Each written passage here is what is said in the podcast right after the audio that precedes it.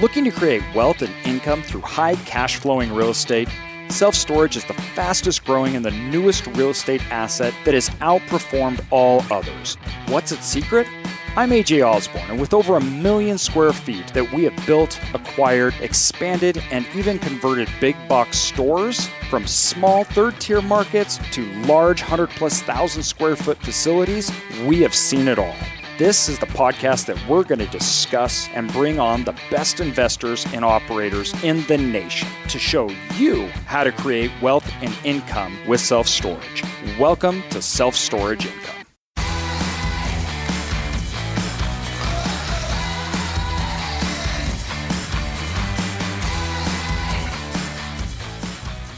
Welcome, everybody, to Self Storage Income.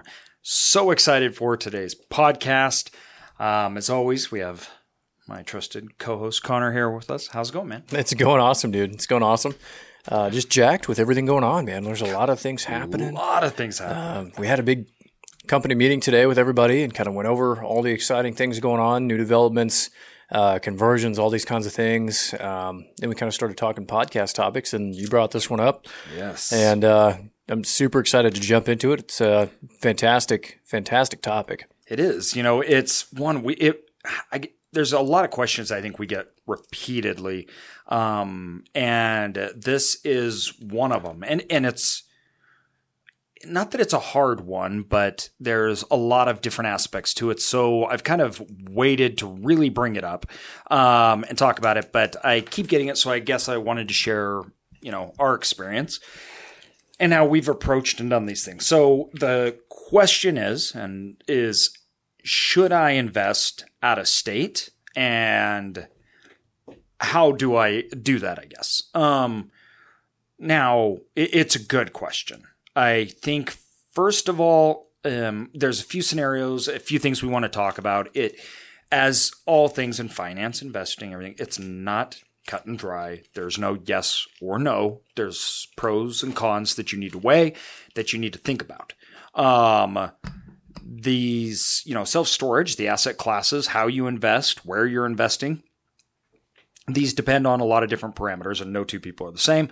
But with that said, I started um, not out of state, I guess you would say, but yeah, I did. I started investing in other states, and the one that we started in, although it was in my state, we live in a very big state. It was nine hours away. So for most people, I think they would consider that out of state. You had to jump on a flight to go see it. So It's a long ways, yeah. I think um, when I'm looking at this, first and foremost, how we do things now. Um, uh, it was I did not invest in our area until later on in our investing um, in in our business. Uh, the reason being is I've always cared about one thing first and foremost, and that's a good deal. I never want to put convenience over returns. And uh, I guess I didn't so much associate risk um, out of state, even though that's not true. There's obviously things you have to uh, account for and apply in. But I know a lot of people want to invest in their backyard, and I see more people get burned by that because I just think it's you're not putting the most important things first. And lots of time you take on risk with the idea that you're reducing it somehow because it's close to you when customers and assets they don't care. It's not like anyone cares that it's 30 minutes as opposed to 4 hours from you. That has nothing to do with the economics of your assets performance. Now, it does have to do with operational performance, and I don't want to confuse those two things. But with that said, um, those two things weren't it, it, the operational performance for me. I was never going to be sitting at my storage facility running it. That was never in my plans. It's not how we we did things or operated. So I guess that didn't. When I took that out of the equation, as long as I could set up the right things to do, it didn't matter. So when looking at it, I kind of want to walk through how we did that, why we do that, Um, we're looking. Uh, the one we're closing on right now is I don't know how many miles. It's in Kansas City. We're in Boise, Idaho. Dude, I don't even Uh, know. yeah, it's, we're looking in Iowa, across the country. Exactly, the East Coast. Um, we look in markets that I've never been to constantly, all the time. For sure. Well, and you're just applying those same basic concepts of identifying a good market and a good deal. And again, I mean, we've touched on this so many times on the podcast where a good deal is a good deal. It doesn't matter where it's at, when it's at. Like, it, Yeah. it is what it is. It is what it all is. the time. You know, and after we identify the good deal, then we d- identify how we're going to operate it and if we can succeed in doing that. Now, there is a difference between buying smaller assets and larger assets because some can afford on site managers and a lot closer um, handle on things. So let me put it this way when I was starting out, I wouldn't have been investing in Tennessee. Mhm. Um, those markets would have been so unfamiliar to me, newly in my investing um, career, that I would have incurred risk, but not like not risk as you think about it. It would have been risk from my lack of knowledge, um, and I I didn't know exactly what to look for, things like that.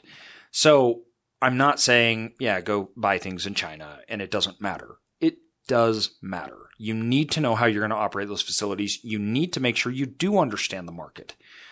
And so, generally speaking,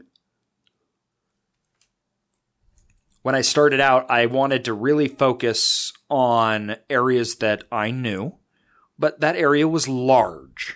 And so I said the, you know, the Pacific Northwest, which to us, I don't know how others include that. It's a vague term. Yeah. But that's um, roughly speaking Idaho, Oregon, Mon- Washington, and Montana. That's how we were classifying that region um, of the United States. It's an extremely large geographic area. Um, but we felt comfortable, and I knew those markets. Definitely. That's a huge, huge portion of that that you're touching on there is, is actually knowing that market, being familiar with it. Um, I think that's that's one of the main drivers for a lot of people and where this question comes from is they, they want to invest in places they feel comfortable, you know. Yes. Um, and to a degree, like you're saying, it, it does make sense as long as you understand and know that market. Exactly. So, and everybody's listening this like, okay, so you said yes and no, and that's right, I did say yes and no, uh, because the important thing here is is once again that you understand the economics of the asset, how it will be affected, okay, and you can implement on that strategy. But the also the important thing here is you don't trump location over a good deal. Because look because the proximity to you doesn't mean that it's going to succeed, nor does that mean that it's going to be a good deal. So you have to weigh these two things at once, right?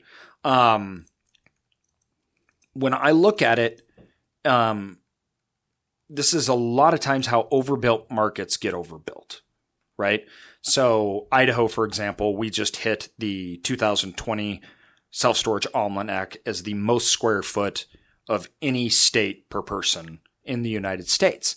One of the reasons this is is because Boise and its metro area is an economic island, right? So we are the most isolated metropolitan area in the United States. The next city for us to go to that has a population over 50,000 is, I think, Portland. I think that's the closest one, or it's Portland or Salt Lake, one of those two. Hmm. So for us, you're going to Salt Lake, Portland, Seattle. After that, you're going to Denver or the Bay Area. I mean, it's if you're in Boise and you want to go to a metropolitan area, you are driving six plus hours or you're getting on a flight. So people here, there's a lot of economic ti- activity and people that want to get into those asset classes, they view as this is the place to do. So they all build at the same time. And it's a booming market. So it, it's, it's prone to those things. So for us, when we started out, we didn't come here. We, the economics trumped our comfort and location. And we looked for places that would give us better returns. And because of that, when the downturn happened and Boise was astronomically oversupplied in 2008 of everything, um, Boise was crushed. Um, we weren't. Why? Because I didn't care that I lived here. Um, that probably saved us.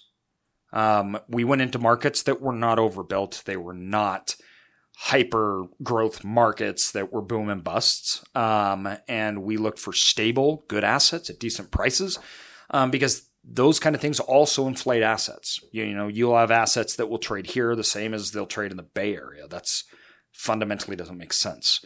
Um, and uh, so when it gets like that, we didn't. Now, after it crashed, then there was an opposite effect. Because we were a second tier market, there was no capital coming in anymore. Things dried up. Banks wouldn't even lend here. And so there was nothing being built and the cap rates skyrocketed. Um, so we took advantage and we bought a bunch of facilities here. Um, immediately after we stopped buying. So we haven't bought anything here for, I don't know, four or five years. yeah, and years. We, you know, that's kind of how it works. Um, so when I look at where I live in my backyard, that's what I looked for. I starting out, I didn't invest here because there was no good deals. There became deals. Okay, I'll invest here um, because we could ride out the boom, and the busts. So with that, now we're in Washington, Oregon, Idaho, Nevada, Kansas. Um, we're under contract in a few other states, which we're expanding to. We're looking at the um, Southeast, the Midwest, um, and those markets are really good markets. We like them a lot. Uh, so we've moved out of a large portion out of the Northwest because it's so overbuilt. Um, much like Texas. It doesn't mean we won't buy here. If there's a good deal, we will. But what I'm trying to express is that's that our investing criteria isn't defined by a location, mm-hmm. so, which is which is kind of ironic because you always hear the location, location, location. Yes, exactly, exactly. It's like wait a second, no, like that's number two, man. No, we look for the asset, the asset's yeah. performance, and uh, we look at the deal we're going to get.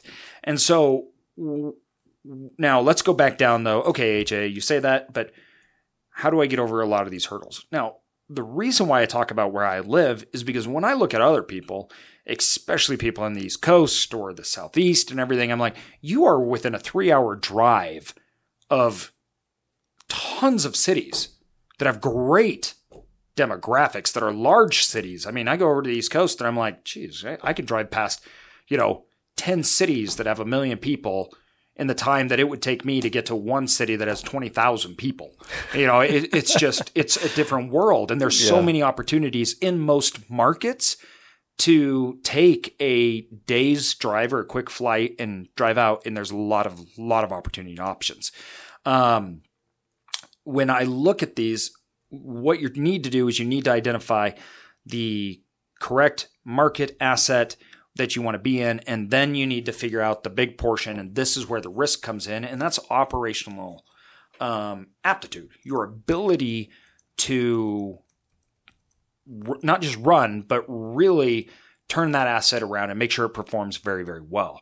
So, um, this is the part that I think most people need to get over. And this is the part that um, get over. I mean, figure out a way how and how to execute that in a um, consistent, measurable way um, that is repeatable.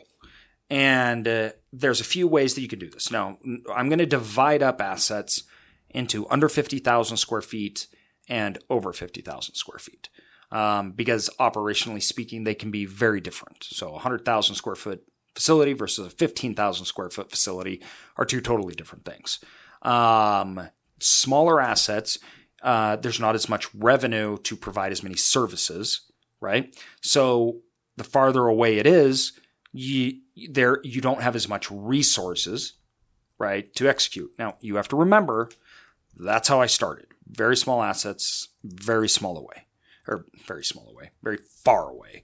Um, but so what we did and how we overcame this is twofold. The use of technology is really important, and then local resources. So now, although, yes, self storage can be automated to an extent, there is no such thing, though, as a completely hands off storage facility. That doesn't exist. It's not true. Well, and you've talked about that, and, and a perfect example came up last week um, during our inner circle call. Um, John Lindsay had had a facility that somebody had gotten some kiosks set in place at a facility, and they were under that impression that this was an automated facility, 100%, right? You didn't Yes. have to do anything. Um, so the kiosks, they've been running, doing their thing. Uh, the facility hasn't been running and doing its thing. Oh, so it's a, it's a prime, uh, Yeah. it's a prime facility a for somebody to pick 50% up. and- vacancy. yeah. Yeah. and so it just things weren't getting done. And uh, I'm not saying you need a manager, but you do need a manager. As in, somebody has to do a few things. Somebody has to change locks. Somebody has to clean units. Somebody has to periodically do maintenance on the property. Somebody has to do certain things. This is a physical asset. Mm-hmm. Now, my first facilities did not have on site managers. What we did is we contracted out with local people, like local property management companies, and I give them a detailed list. And I said, listen, I'm going to run the back end of this. So I implemented things like call centers, um, online strategies, and then I'd contract out with a property management company, not a self storage property management company. Let me make that very clear. There weren't any that were of any size or any good in those markets. And most of the time with assets that small, they charge way too much and it doesn't even make sense to have them. Um, or they're not in those markets, period. So was that before or after you had taken over that facility? Uh, I can't remember which one it was that had a third party management, a self storage third party management company. yes, so that was um, after we took it over. We got rid of the third party management company. We contracted out with a local. Um, I think this one was a local real estate agent. So I like to look at people that are real estate agents, um, even tow companies tend to be good because what I do is I make a list and I say, listen, I'm going to send you an email within this time frame. I need our lock removed. I need the unit cleaned and I need it shut, ready to have um, somebody that can come in and move in. Right. So that way, once a person has rented the unit via online or our call center, somebody is actually out there. Once somebody moves out, I need somebody to be there to verify that everything was moved out, to verify that they're not junk left. And also, I need somebody to come and check during auctions. We do online auctions, and I need somebody to verify that the online auction was executed, the lock was removed, and that somebody had access to those things. So there's things that you have to do on site that mm-hmm. you, you, you can't automate this.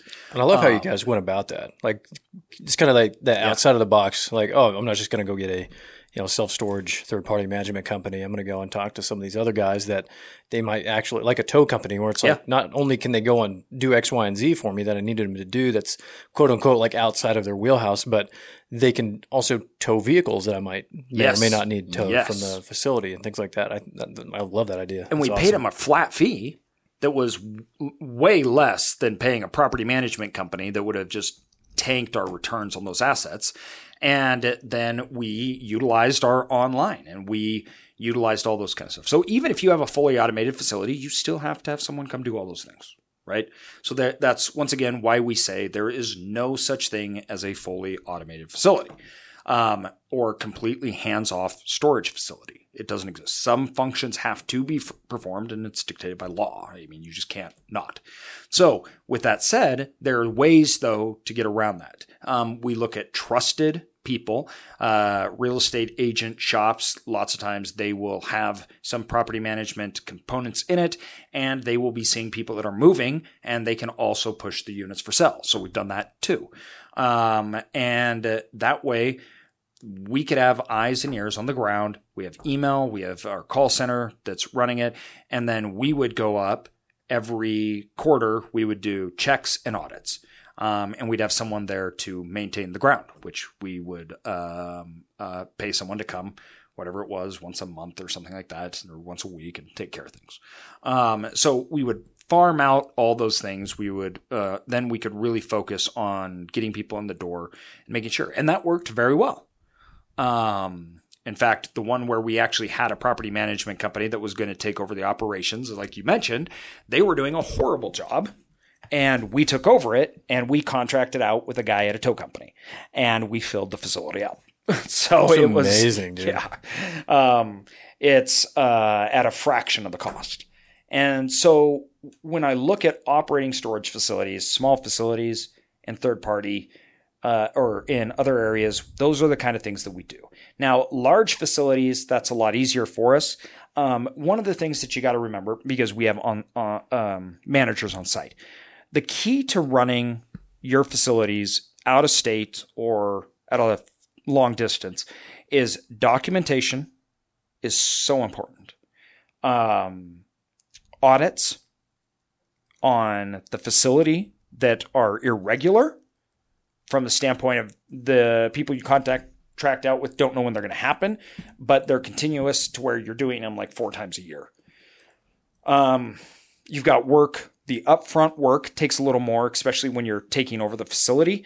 You need to make sure your software can do this, but uh, you need to have online rental capabilities.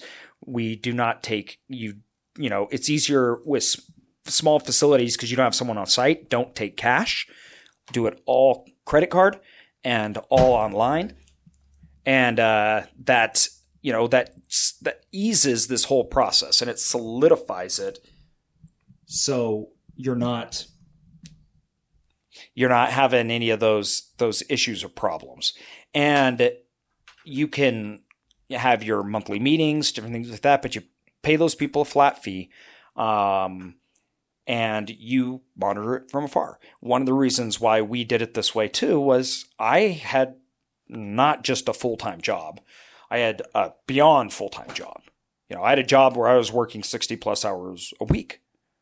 And so that's what I did and how I had to get started. I had a sales job.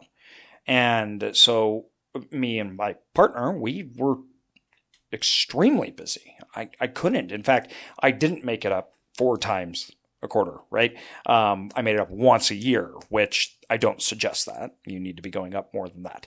Um, but it was totally doable and it worked great. And it taught us how to build in systems. And if for us too, it made us so we could grow faster because we weren't defined by geographic reach. And then all of a sudden, when we were getting bigger facilities that had managers, we're like, wow, this is way easier. And mm-hmm. uh, then we just implemented everything that we used and added the manager on. And then we had reporting systems that would come in and we'd watch and we'd look and we'd audit the facilities. We had our whole audit base where we'd check locks and we'd we'd look at performance numbers um, and we would work it that way. So th- the key is documentation, right? Systems and processes in place for everybody and a centralized communication that is also recording the communication so you can look back and see what's happening. Um, you, I can't stress documentation. You need to understand communication when people were told to come in, when they weren't, when things happened. Once again, especially with auctions, things like that. That is so, so important. Um, communication, I like not being with the person on site, but being with the call center. So it is a verified, trained person. So someone on the ground just isn't saying stuff that shouldn't be saying things to people. Like, oh, yeah, I'm sure you could do this. Or, yeah, I think because they don't know or understand it's not their business. Mm-hmm. So communication with the customers needs to be controlled and documented always. Um, that's why call centers work great because they do that. Um, and then it can be very hands off, though. Um, and the larger the facility, the easier that is, and the easier it works to run um, in another state because of the fact that I no longer, uh, or I have a manager on site. Um, but yeah, that's how we did it. That's how we run it. Um, we run our facilities that are close to us, the exact same as we do that are far from us. When I'm looking at reports, when I'm handling facilities, it doesn't make a difference if you're in if you're three states away or if you're in our backyard. Yeah, that's a really good point. Uh, I think a lot of people kind of get caught up in that um, analysis paralysis situation, uh, especially just when you first start looking at markets that you're not familiar with, um, and just getting to know some of those markets. It can be difficult. Um, and I think that's really kind of what holds people back. But that's that's such an I guess such a revealing statement as far as like you're right. I mean, the the facilities we have that are 10 minutes down the road from our office right now, it, they're being managed no differently than the ones that are 300 miles away. And um, if it's funny too that you guys built out those systems that weren't, and I know I know you guys did it by design um, that that weren't related to uh, or dependent on your time and or your again your geographical area. Um, and that's that's what you need to be able to scale. So if you're getting getting into building out these systems that allow you to uh, own and operate a facility that's several thousand miles away or around the country, whatever it is, uh, you're going to be able to scale, build your business, build your storage portfolio. Um, if, if you can run a facility that's across the country, you're going to be able to one, run one that's in the backyard or wherever, uh, which is huge. Yes, exactly. And so once again, the um, the key is reducing that risk from two sides. It's knowledge and operational ability, and um, if you can focus on that, how do you execute and how do you limit risk through that? Then then you're fine.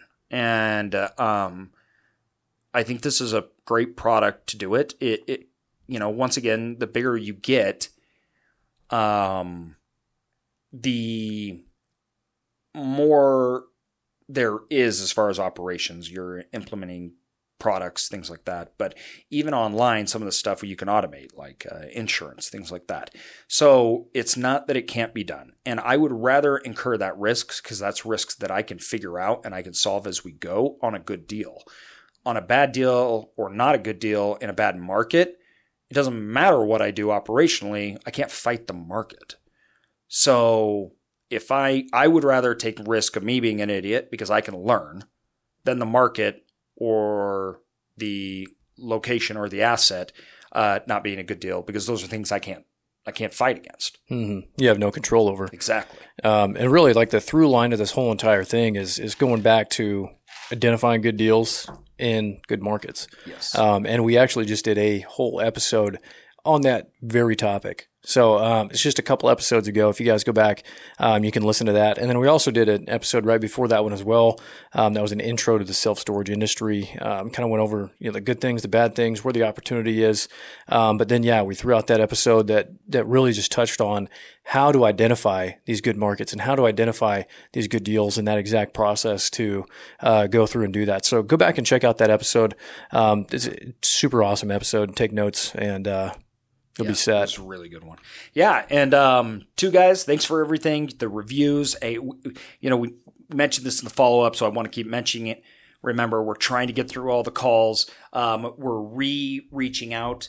We're trying to prioritize once again um, potential investors or deal flow. You can just go to the site, put stuff in. Um, I'm bringing this up once again because we get tons of emails and calls and questions about it. So you get a few, yeah, yeah, just just a few. um, and for the 15 minute calls, the book review as well as the podcast review, make sure you include those to get it. And we're trying to get to everybody. Please be patient. Um, we are so grateful for the support um, of the podcast and of the book and everything we're doing. Um, it's just awesome, and I really I've loved reaching out to everybody. I love talking with you, um, and that's something we we want to continue. So we just need to be organized and um, implement it. It's going to take us a little while to get to everybody, but um, if you want to reach out Instagram, I, I if you got a question, I usually shoot back a video. Um, that's an easy way for me to communicate, and also to share our stuff online, share it on Instagram, and uh, tag tag me and I'll I'll share it back out. Uh, we appreciate the support, everybody. Absolutely. And if you haven't picked up AJ's book, you should totally do that. Yes. It's a bomb book. It's, it's super good. Super it's huge. it's awesome. So go check that out. Uh, everything's on the website, selfstorageincome.com, and uh, we'll catch you guys next time. Thanks.